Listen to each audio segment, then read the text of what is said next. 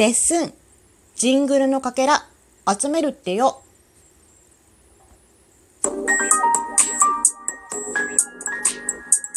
どうも、ひよりです。いかがお過ごしですか？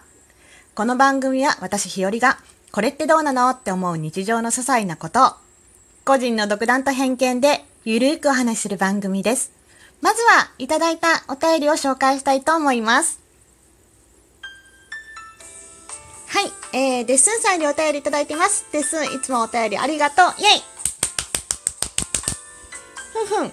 えー、月見うどんも制覇しよう。おいらも団子買ってきました。よし、焼肉食べるで。ということでお便りありがとうございます。イェイあのー、月見バーガー制覇しましたっていうね、収録回を撮ったんですが、えーと、月見うどんまで行くとかなりの数を制覇しないといけないなと思って、もうそれ、あの、お月見関係ないじゃんってちょっと思いました。はい。あの、お団子ね、日和も少しだけ気持ちだけ食べました。あの、お月見ね、あの、できた方もいらっしゃるかな。ちょっとこっちはね、あんまり見えなかったんだけど、気持ちだけお月見を味わいました。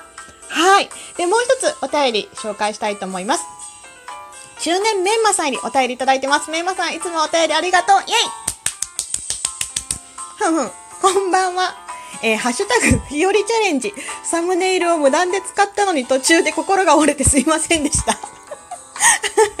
えっと、お仕事とお仕事に戻りますというね、あの、私日和を押す仕事と、あのー えー指で押す仕事にね、戻りますということでね。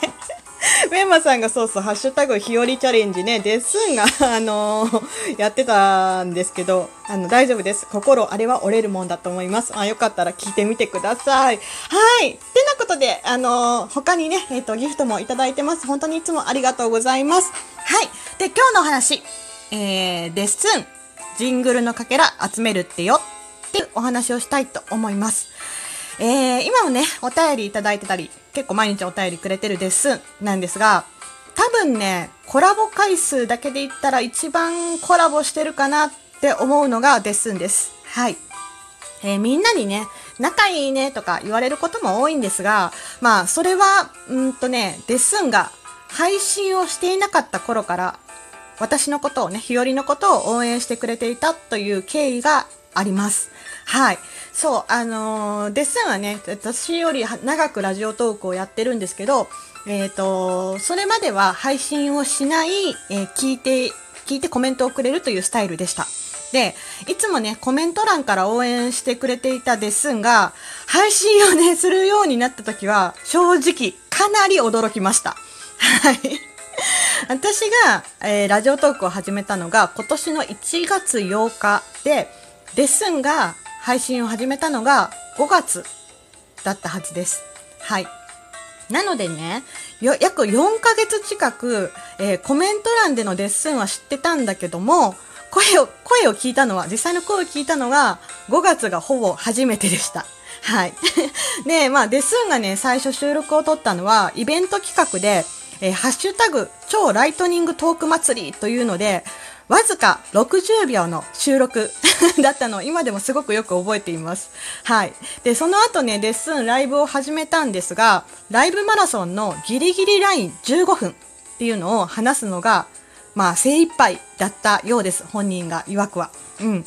で、まあ、そんなデッスンがね、まあ、気づいたら、えー今日で収録100回目を迎えて、まあ、時にはね、1日に 7本の収録を上げてたりして、まあ、ちょっと上げすぎだと思うんだけど、そうそう。あの、ライブではね、1時間半とか自分の話をね、するように、デスはなりました。そして、まあ、今回ね、ジングルのかけらを集めるって決めたようです。はい。で、前回ね、ジングルのかけらを集めるイベントで、私にどうしてもジングルのかけらを集めるべきだってね、あの、DM でもう1日半以上の時間をかけて、デスンは説得してきたわけなんです。はい。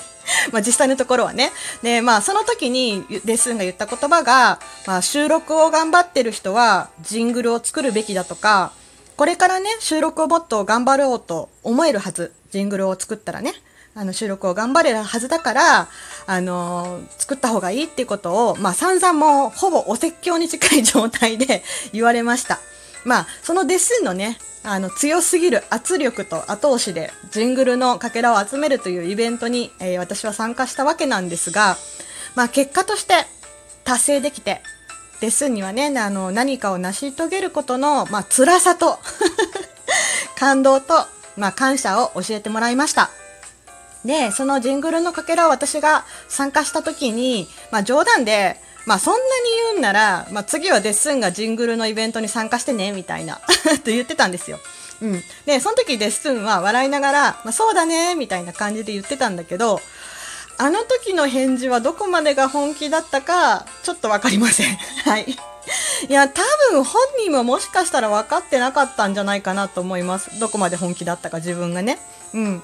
で、まあそんなデッスンが、うーん、何がきっかけだったかはっきりしたことはわからないけど、まあ配信に対しての意識や考え方が変わってきたなーっていうのは、私も実感として感じてました。あ、もともと、まあ、それ以前からね、レッスンは意識は配信に対してすごく高かったんだけど、それをなんか表に出すのを恥ずかしがってたというのか、なんか出さなかったんですね。うん。あの、結構そのライブ前とかのやりとりでは、もっとこうした方がいいとかってレッスンから結構意見もらったりとかしてたんだけど、なんか配信が始まると、結構なんかこう、ひょうひょうとした感じで してるので、多分それがなかなか伝わらなかったと思います。うん。で、まあ、それをね、まあ、そんな感じだったレッスンが、その、ね、そういう意識を表に出さなかったレッスンがそれを隠さずに今ね頑張ろうとしてる姿は単純に配信仲間としてはとても嬉しいことだなって思いましたでまあそんなねレッスンが今回あのジングルのかけらを集めたいと言ったのはまあ本当なんだな本気なんだなって気持ちがねうんって正直に思ったわけなんですはい。